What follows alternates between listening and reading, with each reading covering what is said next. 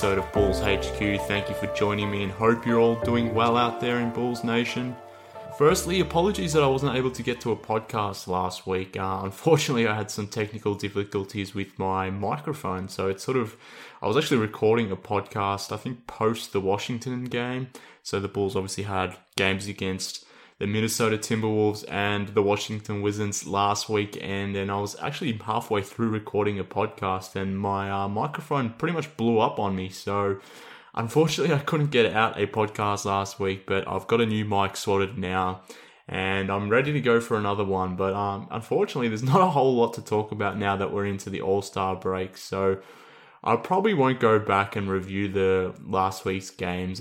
I guess it was four four games worth of of uh, action that I didn't really get to speak much on, particularly the Minnesota game. So unfortunately, I wasn't able to really give you my thoughts on that one. And it probably doesn't make sense to go and relive a game that sort of happened about uh, you know over a week ago. So I won't touch too much on that game, even though it was an emotional game. Obviously, the return of Jimmy Butler and Taj Gibson back to Chicago. So I don't really have any intentions of, of, breaking down those games or sort of giving you my thoughts on those games. But what I would want to say about, I guess, the Minnesota game in particular was just how good the, the video tribute was that the Bulls sort of set up there for Taj Gibson and Jimmy Butler. I thought they handled that really, really well in terms of their return. Taj Gibson, probably, I'm not sure if I've mentioned this on the podcast, but he's probably a top three favorite Chicago Bull of all time for me. And I guess for me personally, I've always gravitated towards role players. I've never really been straight up into the the big name stars like I guess Derrick Rose, Michael Jordan, Scottie Pippen. Whilst I appreciated these guys and loved what they did for the Chicago Bulls, I always gravitated towards the, the, the lesser names, the guys that I guess were more blue collar, did all the things that the star players typically didn't necessarily do, just generally speaking at least. So Guys like Kirk Hinrich, guys like Joakim Noah and Taj Gibson. These are the sort of players that I always loved watching and I just have so much respect for these type of players, particularly someone like Taj Gibson, who I think whilst he was here was always the best teammate he po- could possibly be. So you know, you, you think about just the way he sort of carried himself on the court as a defense first guy, doing all the things that others wouldn't necessarily do, hitting the offensive glass and just creating extra possessions for the team.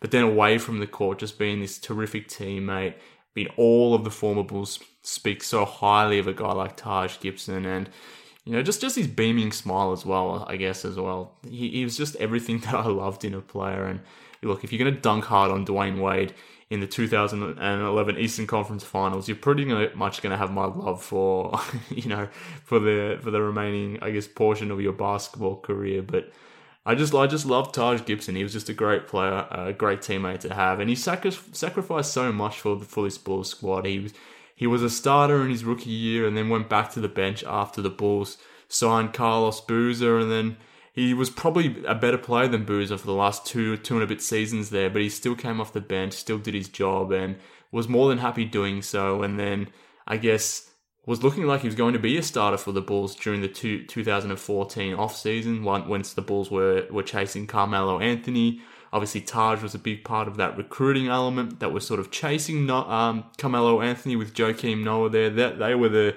I guess, the two guys trying to sell Carmelo on coming to Chicago, but I guess once Melo didn't sign with the Bulls, the Bulls quickly moved on to Pau Gasol, and straight away there was no issues with Taj about Pau coming in and potentially taking his, you know, his potential starting job. He went back to the bench and and just did his job again. And eventually he did become a starter with Pau Gasol in the, the 2015-16 season, but you never heard any complaining from Taj Gibson, and that's what I always loved about that guy. So to see him back in the United Center and to be honored that way and, and the fans to be reacting that way to Taj was awesome. And obviously the same can be said about Jimmy Butler. He was obviously the 30th pick in the 2011 draft for the Chicago Bulls, becoming more than just, I guess, a defensive role player, which he was sort of built to be. And he developed into look frankly an, an NBA superstar at this point. He's just been being unbelievable with unbelievable with the Minnesota Timberwolves this season,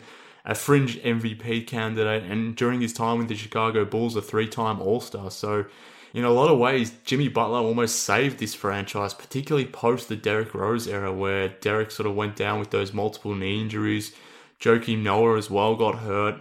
The Bulls would have been in a pretty dire situation had Butler not morphed into an, an all star type of player overnight. So I think that is underreported or at least under-discussed among, amongst the fan base as to where we would have been over that you know that two to three year period had Jimmy Butler not developed into a star. He he gave us a reason to I guess be hunting towards that playoff push. Obviously, we didn't really advance far or past the first round with Jimmy, not necessarily his fault, but imagine how bleak things would have been without Jimmy Butler and thinking about how bad that era may have been had he not turned into this sort of all-star type player. So it was just awesome to see Butler and and Taj Gibson, two late first round picks that the Bulls developed into two really long term valuable pieces for the franchise and two, I guess, guys that will be forever loved by the franchise. And the fans really, really made that clear during the video tribute. And I, I thought the Bulls did put together a great video package. So shout out to the Chicago Bulls, but also to Taj Gibson and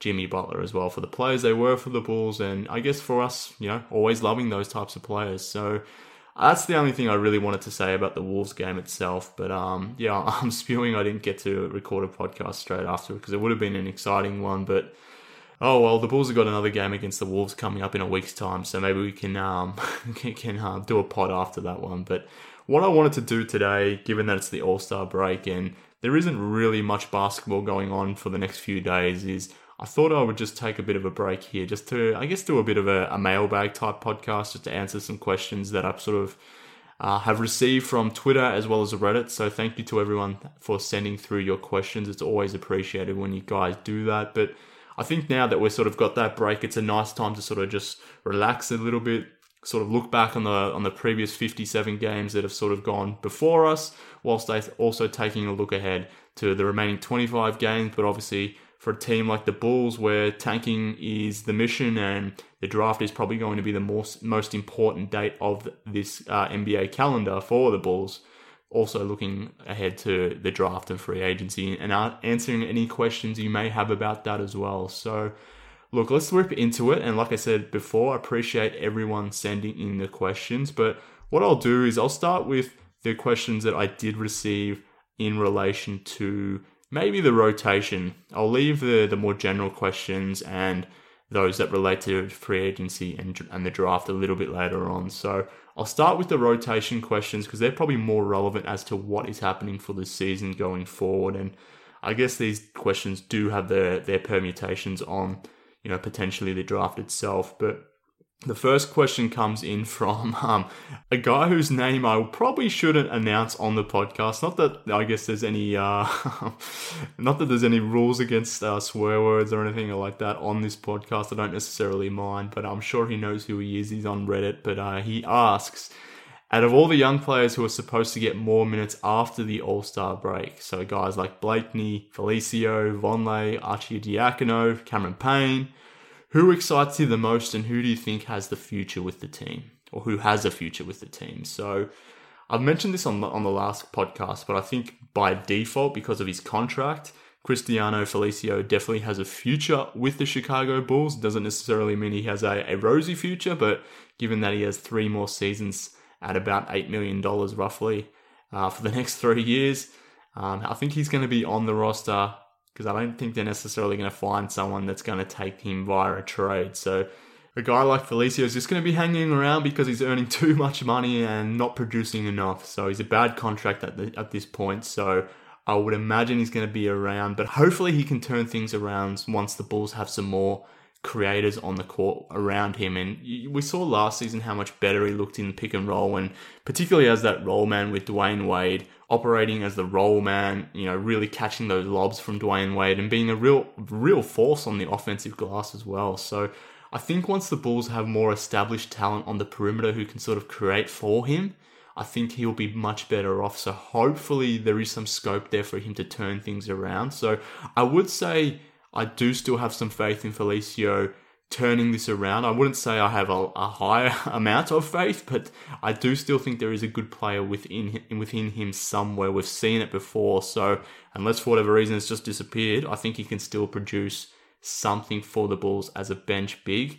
Whereas the other guys haven't necessarily shown anything at all. So Noah Vonleh, he's four seasons into his career at this point. I'm not much of a fan of him, to be honest with you. I mentioned on the last podcast how I thought the trade for Vonleh was purely a financial move more so than a basketball move itself. He'll, he'll have pretty much 25 games or so to audition for the Bulls for next season, but I don't think he's going to be on this squad next season, particularly with the Bulls having you know four to five guaranteed contracts already in the front court for next season. So it doesn't really make sense to carry someone like Vonleh when you've already got that much, I guess, that much of your cap already committed to your big man rotation. So I'm talking about Robin Lopez, Omer Asik, Cristiano Felicio, Bobby Portis, and Lauri Markkanen. And there's five guys in the front court that are going to be making over $30 million combined next season together. So I don't know if, you know, taking a shot on Vonleh next season really makes sense. So I don't have a lot of expectations for him definitely have got none for Cameron Payne. I've seen enough of Cameron Payne, as as I'm sure most Bulls fans would uh, would attest to as well. He's pretty much here at this point to lead the tank. That's the only value I see from Cameron Payne. Um, I could he could prove me wrong. Maybe you know once he returns, he he becomes a player of sorts, a nice bench piece. But I'm not excited about him at all, and I wouldn't say he has a future with the team beyond next season. And then you've got guys like Arcidiacono and Antonio Blakeney, two way contract guys who don't necessarily have the skill sets that I want in an NBA player. I think Blakeney definitely is more capable than someone like Arcidiacono, but even Blakeney himself, he is a gunner off the bench. He's extremely athletic, but I, I just wonder how much does he fit this Bulls rotation or this roster, given that the, they don't really have much perimeter defense already on the wings. They've got a lot of gunners on the wings, a lot of guys that uh, you know ball hawk their uh, their own offense. I don't know if someone like Blakeney really fits on this roster long term, but if of the five guys that you sort of listed out there, if I had to pick one, I would pick Blakeney. So hopefully that answers your question there. And whilst we're on the, the subject of Antonio Blakeney, from Twitter, Jay Butler asks, Will we see Blakeney take Archie's minutes? I don't know. I don't think. I don't think so. I think. I think Arcidiacono is going to be out of the rotation post the All Star break once Cameron Payne is back. So, Diacono, Arcidiacono at this at this point in time has been the Bulls' third point guard. Once Cameron Payne is back, I don't think we'll be seeing much of Arcidiacono at all. So, I don't think Blakeney himself is going to take Arcidiacono's minutes. That's going to be Cameron Payne. So what that would mean for Blakeney to actually get some minutes is he'll need to take some away from guys on the wing. So Denzel Valentine, David Nwaba, Paul Zipser, these types of guys. I don't see him taking minutes from Zach LaVine because you know LaVine himself needs those minutes. So do you see, I guess, Blakeney taking any minutes over those guys? Probably not. Again, Paxson has made it pretty clear that he wants to play Paul Zipser. That's definitely a good move if you uh, if you want to insert Zipser. That's a, a good tanking move. So I don't necessarily see Blakeney playing over Zipser. Do you play him over Valentine? Probably not, because he needs development developmental minutes himself. So I, I just don't see Archie Arcidiacono and Blakeney playing a big role moving forward in the final 25 games, unless you decide to sit someone like Zach LaVine for you know the last five games of the season or something like that. I, I don't see much of a role for him going forward, unfortunately. So, but that's okay. I mean, he can come back next season. Hopefully, you know, use the the off season there and and training camp to maybe round out a role for the for next season's roster. Maybe that can happen, but I'm just not seeing it at this point for this season for a guy like Antonio Blakeney. Okay, so moving on to the next few questions, I'm, I'm going to combine these next three because they're they're almost asking the same th- the, the, same thing. So these questions come through on Twitter from uh, Larson, Tom Nashe, and Dimitrios Panos.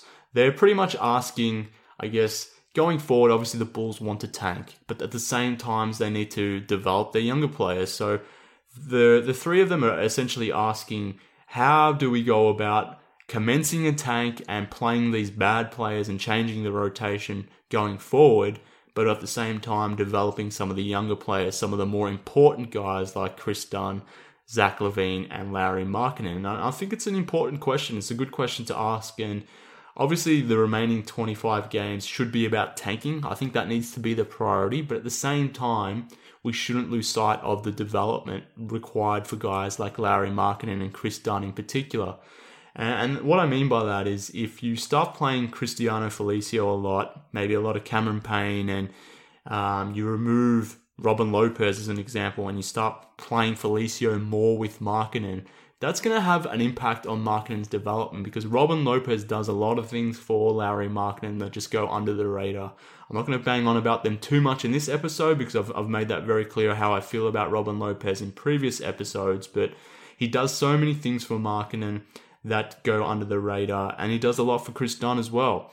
So I just wonder if you play more Felicio, which will obviously help from a tanking perspective, what the impact that's going to do on someone like Lauri Markkanen. Same thing with Chris Dunn.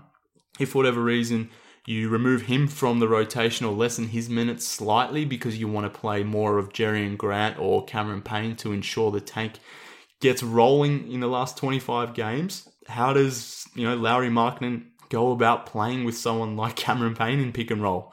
Or, you know, is someone like Cameron Payne going to be good enough to find Lauri Markkanen some easy baskets? Probably not. So there's going to be an impact on other players. There's going to be a net effect by playing someone like Cameron Payne, Paul Zipser, and Cristiano Felicio in rotations with Lauri Markkanen. And as an example, that's going to have an impact and it's going to make things a lot harder for Lauri Markkanen, which may impact on his development this season. But that's what you need to weigh up. What is more important to you for the remainder of this season? Is it ensuring you get the best possible odds at securing a top draft pick?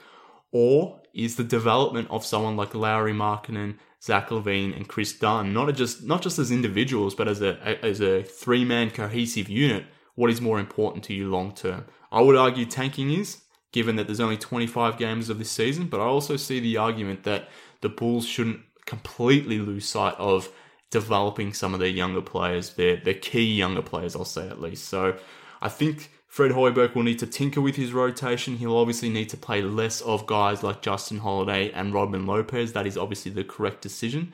That's not really, or it doesn't really make sense to be playing someone like Justin Holiday 34, 35 minutes a night when you can be getting minutes into Denzel Valentine, Zach LaVine, David Nwaba on the perimeter.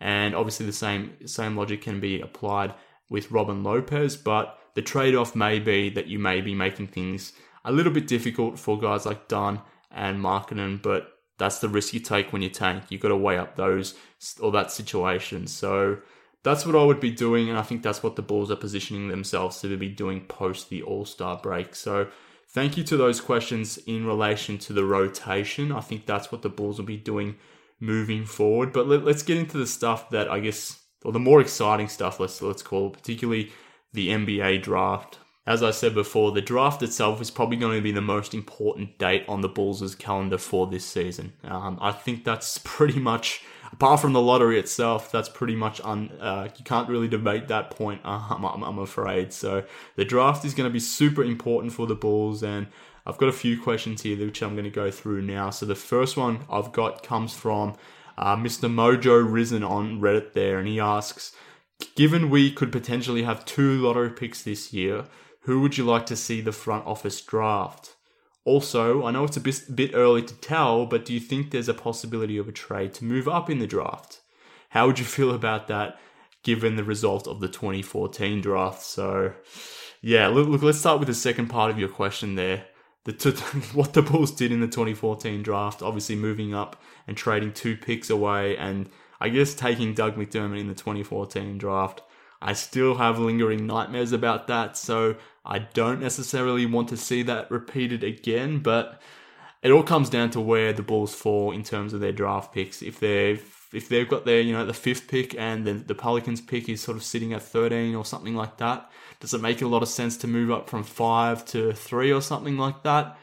I don't know, maybe, but you know if they if, if for whatever reason they've got the ninth pick and the fourteenth pick, I think in that scenario, I'd probably be more inclined to move up, given that I'm more higher on the guys that are in the sort of top eight or top seven to eight in this draft than I am the guys sort of towards, you know, 9, 10, 11, 12, etc. So it almost depends where they're positioned after the lottery. If they happen to have a top five pick themselves, I'm probably not not really interested in making a deal that sort of moves them up into the top of the draft by giving away two picks for one or something like that. So I'm probably not inclined to do that.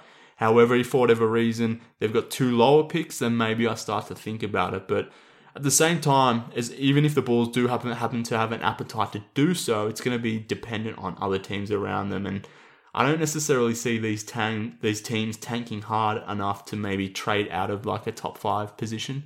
Like would Orlando Magic for whatever reason be willing to to trade out of the top five or whatever the situation may be by trading their pick back for two picks that the Bulls may own? Probably not. So it's hard to say hard to say at the moment without knowing where the where the lottery balls lie and, and who has what picks. But personally, I'm probably trying to avoid trading up in the draft. And and to be honest with you, the Bulls almost need as many hits on this draft as possible. So I, I don't mind the idea of them keeping both picks so they can take two rookies into next season. So yeah, that's what I'd be thinking, or that's what I'm leaning towards at the moment. But in terms of the two lottery picks this year and who I would like to see the front office draft, look, my top three at the moment are Luka Doncic, DeAndre Ayton, and Jaren Jackson Jr. They're my top three. Don't necessarily know what order. I probably got Doncic at number one, but it's kind of almost irrelevant at this point because I don't know if the Bulls are going to be in a position to take either of those guys because I don't see the Bulls getting into the top three. So, um, looking ahead at the schedule, like I said there before, there's 25 games left for the season, and if you look in, look into the schedule, the Bulls have actually got 14 games against sub 500 teams at the moment. So, the schedule itself isn't super difficult. They've got a lot of games against tanking teams themselves. So, three games against the Brooklyn Nets, two against the Grizzlies, a game against the, the Knicks, the Dallas Mavericks, the Atlanta Hawks, and the Orlando Magic. They've also got games against the Charlotte Hornets, who, who are a little bit higher on uh, than the Bulls in the standings, but the Bulls have beaten them twice this season. And they've also got three games against the Detroit Pistons, who I guess are trying to push towards the playoffs, but them themselves at the moment are a sub 500 team. So that's 14 games there where they're not going to win them all, obviously, but they might they might go 500 over that 14 games, and if they if they win seven of those, let's call it, that's 27 wins. That's going to be way too much to to sort of finish in the bottom three to five, I would say. So when I think about the guys that will be available outside of the top five and maybe even the top seven, I guess, doesn't really excite me. I'll, I'll say that. And to be, I guess, finishing year one of the rebuild and not being super excited about where the Bulls are sort of positioning themselves in the draft, somewhere in the sort of say seven to nine range. I don't love that scenario when there's a lot of players there that are good. They could be good role players or, or you know, a good third or fourth piece. But I was hoping for something more than that. So, I mean, if I if I was to assume the scenario where the Bulls finish in, let's just call it where they are now, they finish with the eighth pick if I, if the Bulls are there, I would be hoping they would take one of the bridges. But outside of that, no other prospect really gets me excited in that range. Like Kevin Knox would be a nice pick, but I don't see him necessarily being the game changer that I was hoping for at the start of the season. Same thing with Collin Sexton, another decent player, I guess, another good prospect who could be very good. But I guess it all goes back to my expectations of what I was hoping for this season or, or out of this draft itself. I was hoping for a top three to, to a top five pick. At the moment, the Bulls are going to be picking in that eight range, like I mentioned before. And who I'd want to see there is either Mikal Bridges or Miles Bridges, one of those guys. But beyond them, I'm not super excited about it, unfortunately. And that's probably just due to my own expectations. That may be the wrong way about looking about it, but um, that's just how I feel at the moment. So uh, that's who I'd be taking with the Bulls' pick.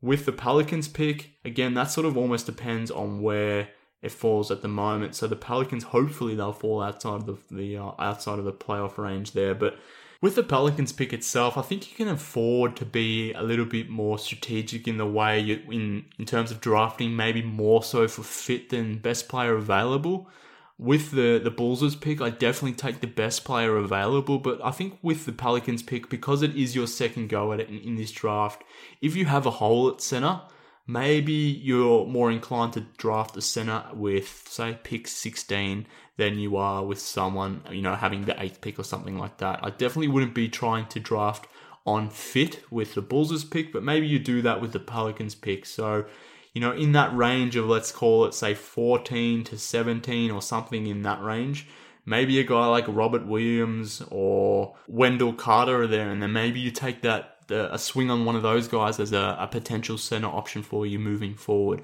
Or if you're not chasing a center, maybe you go after a wing and sort of apply the same logic if you haven't already taken a wing with the Bulls' pick. Maybe you look at guys like Troy Brown or maybe a Shake Milton or, or maybe even Gary Trent Jr. Maybe that's reaching a little bit, but they're the sort of options I'd be thinking about with the Pelicans pick. If you go big, later or first up with the Bulls' pick, then maybe you take a wing with the Pelicans pick. But obviously, conversely, if you take a wing with the Bulls' pick, maybe you look at the bigger the bigger guys that may be around at pick 16 or something like that. So that's where I'm leaning at the moment. I don't necessarily know or have a concrete answer as to the as to who the Bulls should be taking.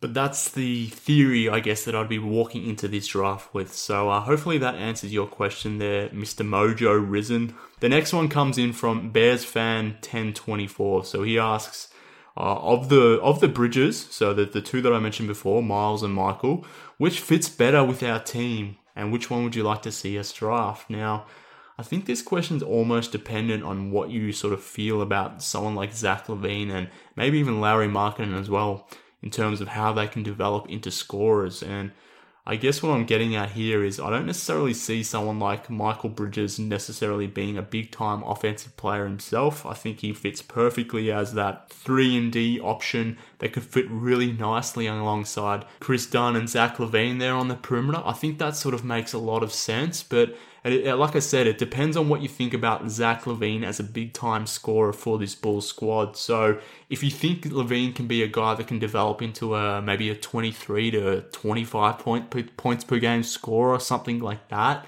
and you're really confident about that, then someone like Mikal Bridges fits really well. He's a bit older. I believe he'll be 22 once the NBA season rolls around.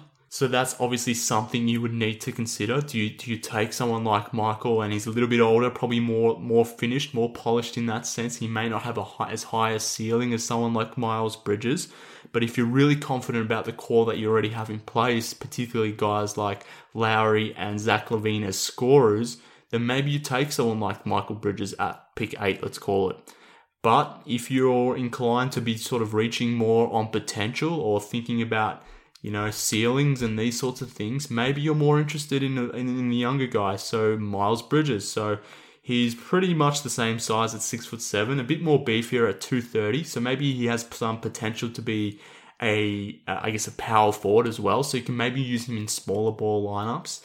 Um, but he's also a little bit younger as well. So he's 20 years of age um, there. So he does present a, a younger option, probably someone that has more upside in terms of a ceiling, can play more the 3 4 than, say, someone like Bridges or Mikal Bridges, who is more of a shooting guard, small forward type. So it almost depend, depends on what you think about the existing squad that you have already on the roster. And I think myself, I'd probably be leaning towards at the moment Miles Bridges, but I could easily convince myself into Mikal Bridges as well. And I've been doing that throughout this season. I've, I've you know, I've, I've shot off quite a few tweets that have uh, the sort of I guess, position Mikal Bridges on the wing there with the Bulls. But if you're feeling pretty confident about Zach LaVine being the primary scorer on this team with Lauri Markkanen behind him, then someone like Mikal Bridges fits pretty perfectly. It's pretty seamless fit. So, and it could be that he's the best player available and the best fit available. So,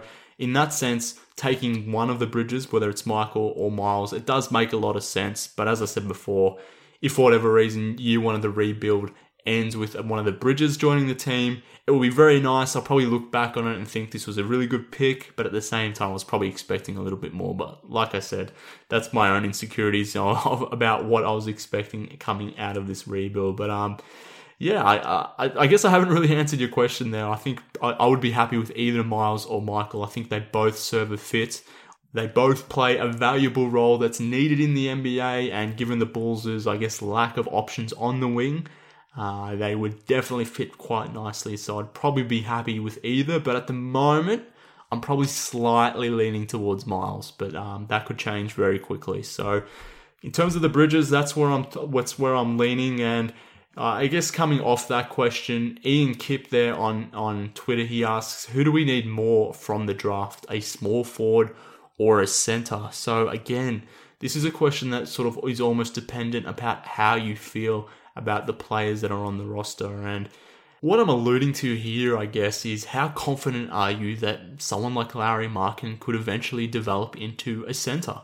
That's probably not something that's going to happen in the next one to two seasons. Maybe down the line it could happen. He may beef up a little bit that will allow him to play more time at center. And the game itself may continue to trend towards this small ball where playing Lauri at power forward may not be an option that that could be a potential scenario four or five years down the track. So if you're thinking about Lauri Markkanen being a center down the road, then maybe you're not necessarily as keen as in taking a big man in this draft as you are taking a perimeter player. We've seen a, t- a team like the Boston Celtics load up on a lot of these bigger type wings. So maybe following that model and taking a bigger wing, maybe that makes a lot of sense, particularly if you do see Lauri Markkanen eventually developing into a center or spending, you know, a portion of the minutes he plays at center. Maybe that sort of sways you into taking a wing. But me personally, I would be taking a center. And, and the reason why I say this is I think Markkanen is nimble enough and is agile enough to play on the on the perimeter there as a power forward. I think he can definitely check a lot of wings or guards when he sort of gets switched onto those players. I think he's nimble enough to stay at power forward. I think he can play some minutes at center, but I would be leaving him at power forward at the moment. But to me, I think the reason why I would be leaning towards a center at the moment is the Bulls' defense is absolutely terrible and if you're going to be playing big minutes to guys like Bobby Portis, Zach LaVine, and Denzel Valentine, three guys that John Paxson has made pretty clear that they're part of the core moving forward, it's going to be difficult to build a good defense around them. So you're going to need a good defensive player or a good defensive center to sort of back up that defense. And to me, that's why I'm extremely high on someone like Jaren Jackson Jr. And I, I've got my fingers crossed as I'm recording this right now. I want him to be a bull so bad because of that reason, because he fits so well offensively next to Lauri and He would stretch the offense perfectly for someone like Kris Dunn, and it would help mitigate Dunn's lack of shooting because someone like Jaren Jackson Jr. can really space the floor, but he's a fantastic defender as well. He can guard out high, he can protect the rim, he's leading. Um, all bigs at the moment, from what I've read, in terms of uh, blocks per 36. So, I mean, he's the the prototypical center moving forward in the NBA. He's someone I desperately want on this roster. So, I would be prioritizing a center if it makes sense, depending on that player. And what I mean by that is I want Jaren Jackson Jr. basically. I think he's the most realistic option if the Bulls can somehow find themselves with the, the fourth or the sixth pick. Unless they've got themselves into the top two where they can sort of pick between a small forward in Luka Doncic and a center like DeAndre Ayton, I'd be leaning towards someone like Jaren Jackson Jr., who's a center, because this this roster, as it's currently constructed, I think long term really needs an option there, protecting the rim and really changing the way the offense is run in terms of inverting the offense itself. So I've been high on Jaren Jackson Jr. for most of this season, and I guess I'm leaning towards a center if he is available, but I guess if it's not, then that's when that's when you start to question things and, and maybe you take one of the bridges at that point and you lean towards a wing at that point. But look, I'm, I'm extremely biased, as you, as you can tell. I want Jaren Jackson Jr. pretty desperately, so that's probably clouding my opinion on this. So at the moment, I'll say I want a center, just on what that can do for the Bulls as a defensive squad. But look, I might I might change my opinion next week. Who knows? But uh, I'll say center at the moment. But um, moving along now to the next question. This one comes in from Felipe Carvel Hayes. He asks, say the Bulls draft a good player in 2018, Miles Bridges, for example. Players develop well, but none of them becomes a superstar, and this iteration of team tops out as a second round team in, say, 2022 or 2023. Do you think Garpax keep their jobs for the next cycle? Should they? Interesting question because a lot is going on in there in terms of what happens between now and say 2022 and 2023.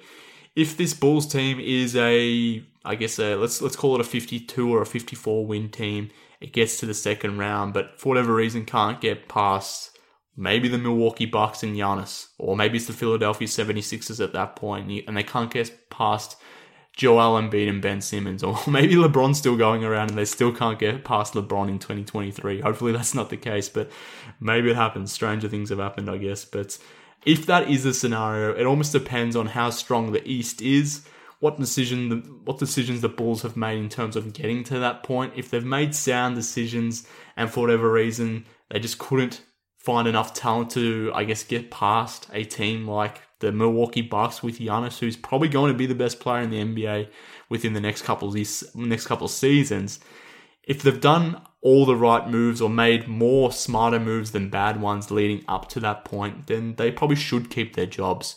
But if for whatever reason they made some some dumb choices, maybe they made the wrong draft picks, maybe they signed some free agents that didn't really help and really, I guess, hamstrung their cap position if they did that and I guess made the Bulls uh, or reduced the Bulls' ceiling and they couldn't get past that second round, then then maybe you do look to move on from them at that point. But look, uh, that obviously it's almost a, a question that probably should be asked to someone like Jerry Reinsdorf more more so than someone like myself. Obviously, we can sit here and say that the front office shouldn't have their jobs right now, and you know a lot of Bulls fans obviously feel that way, but Bulls management or Bulls ownership, I should say, feel completely different to that. And if the Bulls are a team that routinely makes the playoffs, even if it is a second round exit, that pretty much ticks the boxes on what Jerry Reinsdorf likes to see from his team. You know, constant playoff threat, someone that can bring in the playoff revenue, a good top four, say, team in the East. That ticks a lot of boxes for Jerry Reinsdorf, particularly if the Bulls are making a lot of money in the process. So if that were to happen, I think it's pretty much impossible there for ownership to fire the Bulls management team there, and I, I wouldn't be expecting that to be the case. So, um, assuming that maybe they're good enough to build a team that makes the second round, let's call it a 50 win team. I don't think they'll be losing their job anytime soon there, Felipe. So I'm sure that crushes crushes your dreams based on uh, what I know from your uh, your tweets in the past. But if they are making a constant playoff contender, even if it's not necessarily a championship contender, as we've seen the before, this management team will retain their jobs. So, um, yeah, look, let's see what happens in the next sort of five years or so. But I'm not, I'm not envisioning uh, a change of management anytime soon. But uh, thanks for your question there. Uh, Felipe. So the next question comes in from Twitter at shy underscore aficionado. He asks, should the goal be to pull a tank move next year, playing Lauri at the five like OKC did with Durant at the two? See what happens, and if it's a lot of losses, cool. But the team would be best served with Lauri Markkanen being a full time center. Interesting question, and it's one that eh, I guess has been out there in the in the Twitter sphere or amongst Bulls Nation, and it's definitely a worthy question. And as I sort of alluded to before, depending on how you feel about Markkanen and whether you think he can trend towards being a center, then maybe that sort of helps you in terms of positioning this roster moving forward. If you're asking me, do I think he can be a full time center moving forward? I don't see it at the moment. I wouldn't be budgeting that into the plan going forward. And I probably wouldn't be playing Lauri Markkanen full time at center next season as a tank move because you almost need to think about his development, but also his health at the same time if his body isn't up to playing full time centre next season, and then you do that in order to tank, you risk maybe hurting Lauri Markkanen and overextending him, and he gets bullied by some bigger guys down there on the block, and maybe that stunts his growth uh, a little bit. Maybe I'm wrong, but that's how I'd be seeing as the likely scenario. I don't think you should be rushing to move players up a position, particularly when they're learning the game in their current position itself. I think the Bulls really need to be thinking about making life as easy as possible for their younger players. So that may mean keeping Lauri Markkanen at power forward and developing him at power forward for the moment. And then as we sort of phase into year three, year four of his career, maybe giving him more spot minutes as a backup center in second units, as an example. So I don't think at the moment Lauri can handle being a center for a full season as early as next season. And I think if the motive of putting him there is to tank. I don't necessarily like that strategy because I do worry about what that may do for his development. But what I will say is, I do agree with you that I think if he could play centre, that would be amazing for this team because it does really change the outlook of this team if you can have a big man like that that can stretch the floor from the centre spot. If Lauri, we think he can develop into, say, a 40% three point shooter, if he can develop into a center that can, you know, somewhat protect the rim whilst being that that big of an offensive threat at the five, then that really does change your your offensive complexion. And maybe it changes on how you do go about drafting as i said before. Maybe you take more wings. Maybe you hit free agency and you know strictly look for wings. But um, at the moment i don't think you can really like i said plan for that i don't think that's a viable option at the moment maybe it will be in five years time but i think at the moment Lauri Markkanen is probably strictly a power forward at this point who can maybe play some pinch minutes at center but it's definitely not something that I think is likely going forward. So that's my take on that one. So let's move on to the next question. This one comes in from Khan Errol. He asks, who is a realistic free agent the Bulls should go after to round out the roster after the two draft picks? Now, this is an interesting question because I'm of the opinion that the Bulls really shouldn't be looking at free agency at all in 2018. I think they should be buyers in terms of bad contracts during the free agency period. They should be using that traded player exception that they got from the Mirotic trade to take on a bad contract and another first round pick in 2019 and using or consuming their cap space with some bad contracts like that. I know they've already done that with with Asik. I would like to see them do that again. And the reason why I say that is there's just not a lot of good free agents out there in 2018. If we sort of rule out guys like Kevin Durant, LeBron James, and Paul George, or even Chris Paul, they're the guys that are headlining this free agency period. They're not coming to Chicago. I don't want the Bulls chasing someone like DeMarcus Cousins who will be coming off an injury, uh, a really significant injury as well off that Achilles. The Bulls don't need DeAndre Jordan. He's another big time center who's going to be available or potentially available, but he's going to be close to 30 and doesn't fit the Bulls' timeline at all. Maybe if they can sort of get in on guys like Clint Capela and, and Aaron Gordon, two restricted free agents that definitely make a lot of sense for this roster, maybe that that's who I'd be aiming for in terms of this free agency period. But that's not likely. They're going to probably be re-signed by, by their own team. So I don't know. Do you chase them? Maybe you do. Maybe you offer them a nice contract, have a swing, and if it fails, well, no harm done. You go back to your position of trying to take on a bad contract for a draft pick. But they're probably the only two guys that really interest me in terms of big names. I would definitely be staying away from Jabari Parker and guys like Isaiah Thomas, two guys who have had injury concerns, who we don't need to be bringing into this roster and adding to the potential fear that we already have with someone like Zach LaVine maybe hurting himself again. We don't need Jabari Parker here at power forward after two ACLs, after Zach LaVine has done one himself. So I wouldn't be investing big money in Jabari Parker. I would be staying away from Isaiah Thomas. So these are the, some of the bigger names that are going to be available. And then I guess it gets down to guys after that like Julius Randle or Tyreke Evans, Derrick Favors, Enes Kanter, you know, he has a player option which he'll probably opt into, so he may not be available. But the next on the list that I'm looking at here is Avery Bradley and Rodney Hood. They're not necessarily guys that I'm personally excited about. I'm not excited about the Bulls offering, you know, 10, 11 million dollars to someone like Rodney Hood or signing Avery Bradley to a four year, $40 million deal. That's not something I'm interested in the Bulls doing. And I would rather them take on a bad contract rather than chasing someone and and just signing a guy to a, you know a crappy deal. Let's just call it that. I'd be more inclined for the Bulls doing what what the Sixers did last season if they need to go and take a big name in free agency, offering a one year deal at an exorbitant amount like like the Sixers did with JJ Redick. Maybe that's something they do. But I wouldn't be signing anyone to guaranteed long term money just because they do have space in 2018 because the free agency class just isn't good. Essentially, what I'm saying, Khan, is use the cap space that they do have to take on some bad contracts and then round out the roster with some I guess some veterans like like Justin Holiday, those types of moves where you can get someone that can come in and contribute, be a good leader, help grow this roster off the court, and signing a guy to maybe a two-year, ten million dollar deal who can come in and play a role. Now, who that player is, I'm not too sure.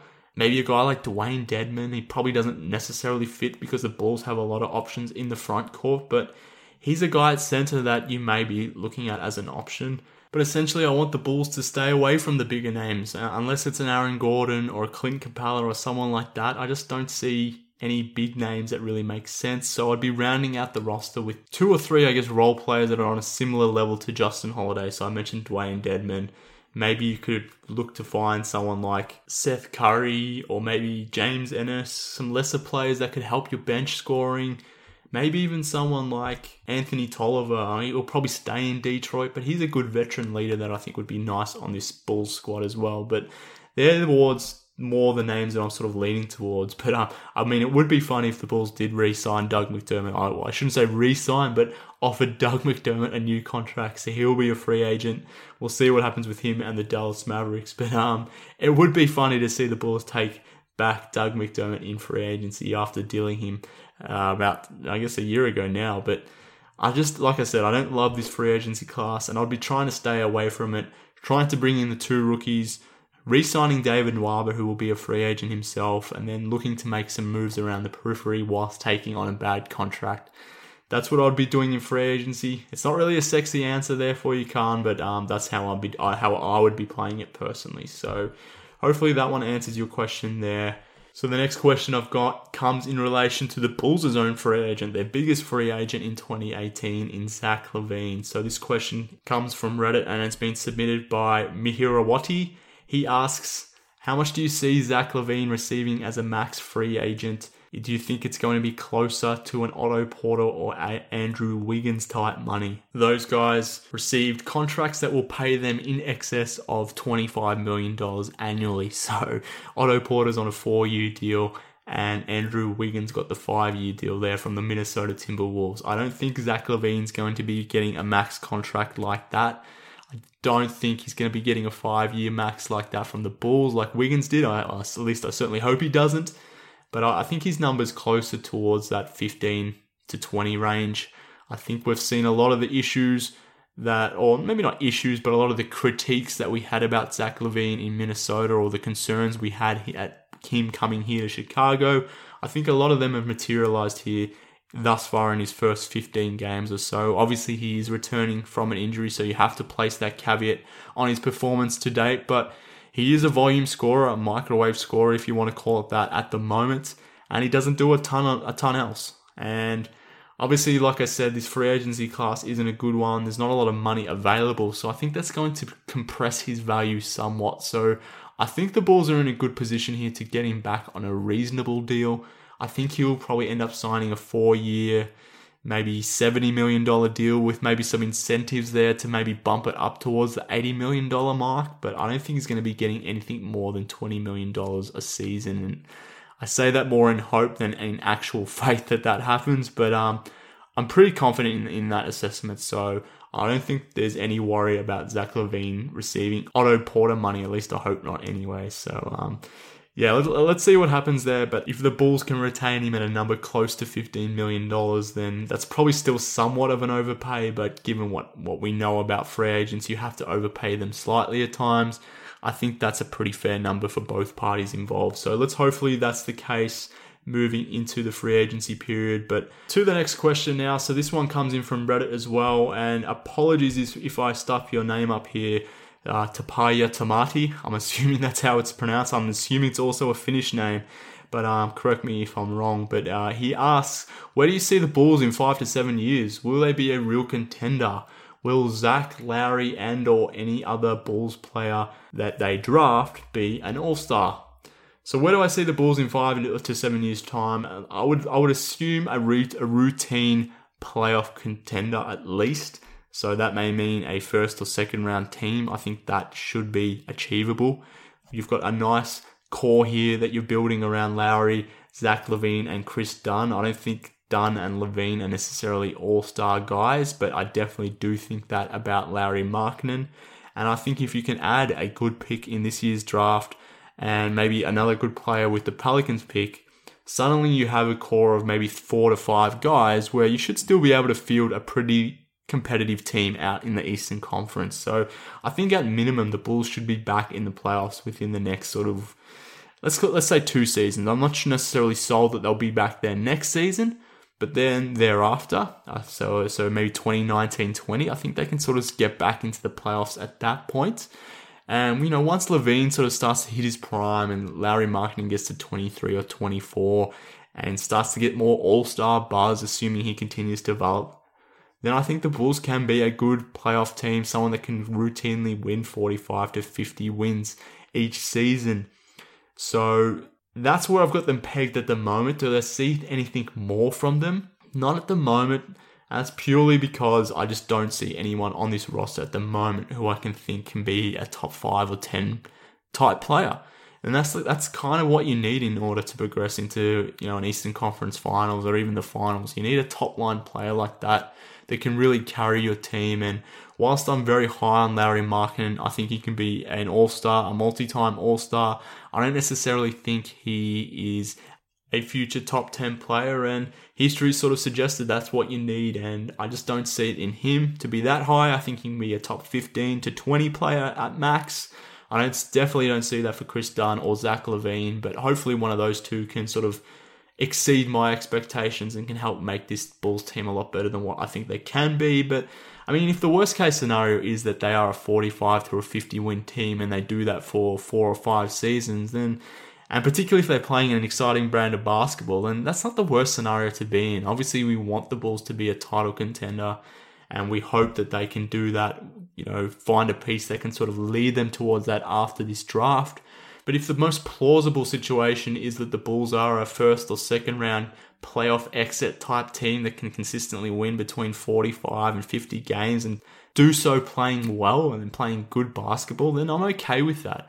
I just want to watch good basketball where a team is sort of positioning themselves to be headed somewhere.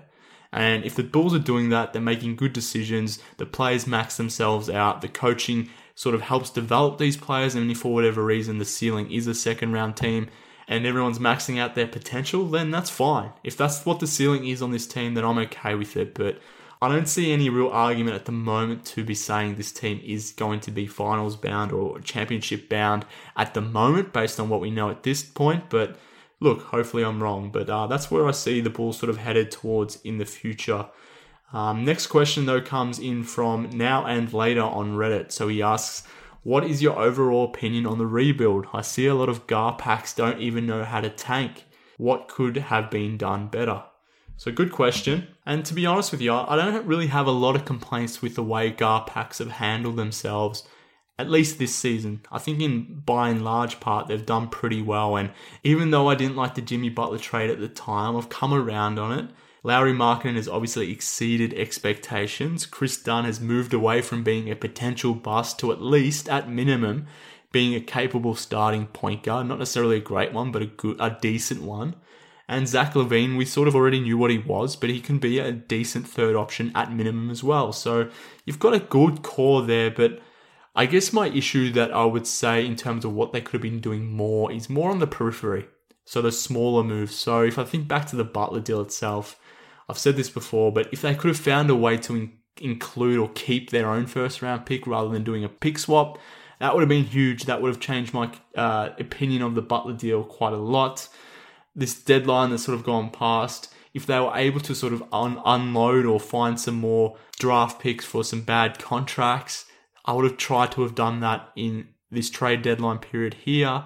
But really, I think that what you're asking here is, you know, the criticism that they receive in terms of not being able to tank right is more so the results on the court. And, and obviously, as we saw, that the Bulls were able to pull off that seven game winning streak, which didn't really help their tanking effort there. But look, I think by and large, if your team is playing well on the court and players are developing and if they're exceeding expectations, that's a good thing. And if it does happen to knock you back in the draft slightly, if you move from, say, a top five pick to a top seven or eight, then there's not much you can do about that. Obviously, they they can try to manipulate rotations, but if the team still continues to play well, then there's only so much you can do at that point. You're not just going to, I guess, say, let's no longer play Lauri Markkanen for the last 25 games. I think that would be a ridiculous thing for them to do in order to improve the tank, but I think that's where most of the criticism does sort of lie in the fact that they have been better than expected on the court. So if we think back to the preseason,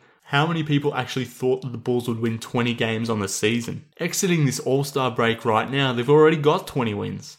As I said before, they've only got 25 games remaining, but if they win 40% of those games, then they're going to finish on the season with 30 wins or, or thereabouts, let's say. So this is a team that has been better than expected, and they've been better because, yes, they have been playing role players, but at the same time, like I said, we've we've seen better play than what we expected from Lauri Markkanen and Kris Dunn, and because that's happened, they've collected a few extra wins. And I don't necessarily know if you can be critical about that, particularly when it comes in the sense of good young players helping you win games, particularly guys like Lauri and Dunn. If that happens, then you know so be it. Unfortunately, now going forward, if for whatever reason they continue to play Robin Lopez and Justin Holiday big minutes, then then yeah, that's when you can have a big problem with what I guess the coaching staff are doing and the fact that there isn't necessarily a synergy between what the front office want and what the coaching staff are trying to achieve, then you might have some problems with how the season has gone. But like I said before, I think in large part I've been pretty happy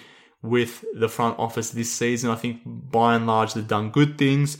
Like I said, there was a few things on the periphery which I thought they could have done better, but they're not necessarily things that I would be overly critical about. I think they still have time to rectify them. Like I said, they could take on bad contracts in the off season. So I think they're doing pretty well. And look, I would I would hope that they could finish in the top five in the draft. But if that's not to be, then look, let's give them time and see how they can sort of bounce back if they do land land the eighth pick. Maybe they can find another Lauri Markkanen. Maybe Miles Bridges turns out to be a guy that we look back on and maybe he should have been a top five pick. Who knows? But at the moment, I've been pretty happy with the front office. So I don't necessarily subscribe to this idea that they don't even know how to tank because I think this season thus far has been pretty pretty much a success. Moving on though to one of the last questions that I did receive. This one comes in from Julian Coletta and he asks, how much greater is Spencer Dinwiddie than Jerian Grant? Seems like a pretty poor judge of talent to let him go. And obviously, I just got off answering a question about Garpax and how they've performed, but that's probably one of the ones which are one of those small moves that that they did make, which I didn't acknowledge before, but that was a really bad move. They should not have let Spencer Dinwiddie go. He's obviously gone to the Brooklyn Nets now and has sort of carved out a nice little uh, season here and he's sort of building a nice platform to being a good NBA point guard. And if you think about maybe playing him instead of Jerian Grant, where could the Bulls potentially be? And going back to the previous question in terms of the Garpax not necessarily knowing how to tank, I have made fun of them of releasing Spencer Dinwiddie and, and how that was a, a bad decision. But if you think about it, like if they had Spencer Dinwiddie here and he was playing point guard instead of Jerian Grant in these minutes that Chris Dunn hasn't been av- available, maybe the Bulls are even worse at tanking this season. Maybe they're they're sitting outside the top ten. So maybe in a subtle way, maybe it was a good thing to, to for for Garpax to stuff that one up and lose Spencer Dinwiddie because maybe that helped out the tank. But look, being serious for a moment, obviously they stuffed that one up. If they could have their time back, they would probably keep Spencer Dinwiddie instead of maybe maybe not Jerian Grant, but maybe over Cameron Payne or, or definitely over Michael Carter Williams. So look, it's one that got away from them. Unfortunately, there's not much we can do about it now, but they definitely stuffed that up, and it should have been clear to them that Spencer Dinwiddie maybe would have been an option or a good option for them moving forward, but he's not. He's part of the Brooklyn Nets now, and um, chalk that up as a move that the front office definitely got wrong. I think that's fair to say. But the final questions that I do have here, I got three questions actually in relation to Fred Hoiberg, and in the interest of time, I'll probably wrap up these three questions together because they're very similar. But I appreciate the questions here from Jay Butler, David WHD, and Mike Catron from Twitter. They ask, how has, I guess, Fred Hoiberg performed this season, and how do you think he's grown as a coach, and what grade would you give him thus far this season? And I think Fred Hoiberg, like his players, has developed this season. If, if we think about guys that have exceeded expectations, our expectations of what they were previously, then you can put Fred Hoiberg in that list. He's definitely had a good season as a coach. I'm not necessarily convinced just yet that he will be a good coach moving forward, but I think just on this season, he's done pretty well. And what I'm referring to there, obviously, is the development of these players. We've obviously seen Lauri Markkanen and Kris Dunn really come on as players. Even guys like Denzel Valentine and, and Bobby Portis have looked really good at times this season. I still question how good they will be going forward, but at least they can be you know, maybe a six man type, a bench pieces for the Bulls going forward. And you should credit Fred Hoiberg for their development as well. But he's really benefited from not having, I guess, a big name or a big ego in the locker room and he's been able to, I guess, get back to what he's more comfortable in in terms of teaching and leading younger guys. So this iteration of Bulls is closer to what he was coaching back at Iowa State than what it was last season with Jimmy Butler, Dwyane Wade, and Rajon Rondo. He obviously doesn't have to manage that many personalities. He doesn't need as many guys sharing the ball like that anymore. So it's probably been an easier task for him this season. So I do question once I guess Lauri, Zach LaVine, and Kris Dunn, once they establish themselves, get max deals or, you know, big dollar deals and really start to feel themselves, how does Hoiberg manage that situation? Maybe maybe it will be different, but I guess that's still an open-ended question. But I think by and large he's done a good thing this season. The offense has looked really good at times. There's been some good ball movement. No one's necessarily dominating the ball. And like I said, a lot of players have developed, and, and then Hoiberg himself has developed. His after timeout plays have been much better this season.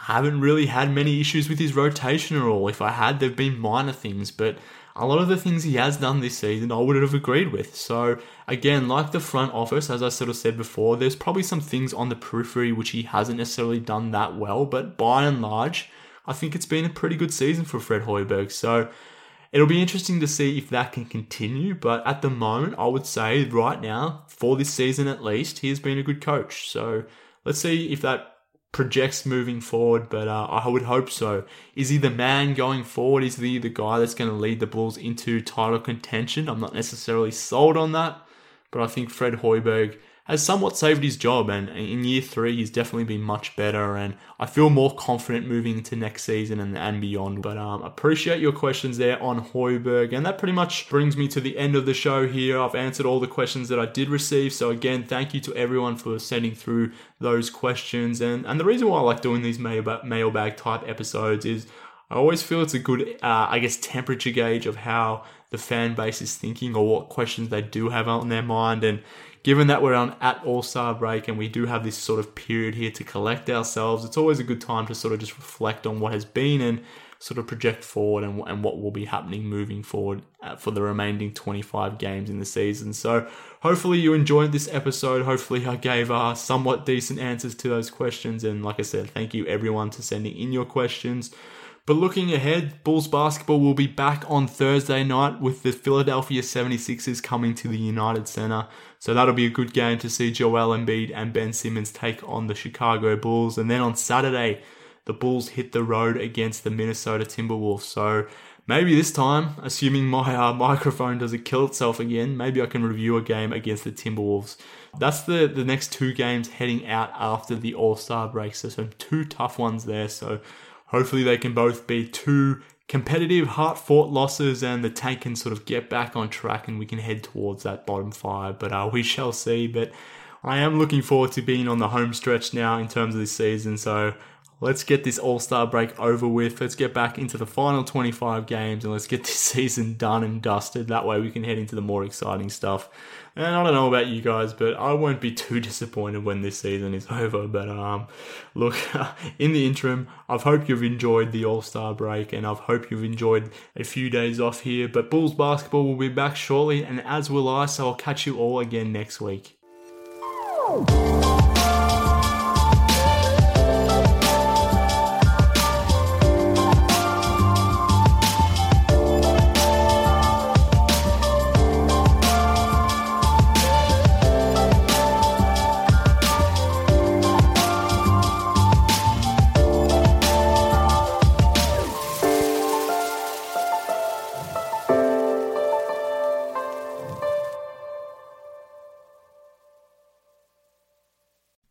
Amira Rose Davis, historian and co host of the sports podcast Burn It All Down. And now I'm hosting the new season of American Prodigy, all about black girls in gymnastics. For the last 40 years, black gymnasts have moved from the margins to the core of the sport and changed gymnastics along the way. Now, they tell their stories. You'll meet trailblazers like Diane Durham, superstars like Jordan Chiles, and everyone in between. Listen to American Prodigies on Apple Podcasts, Spotify, Stitcher, or wherever you get your podcasts.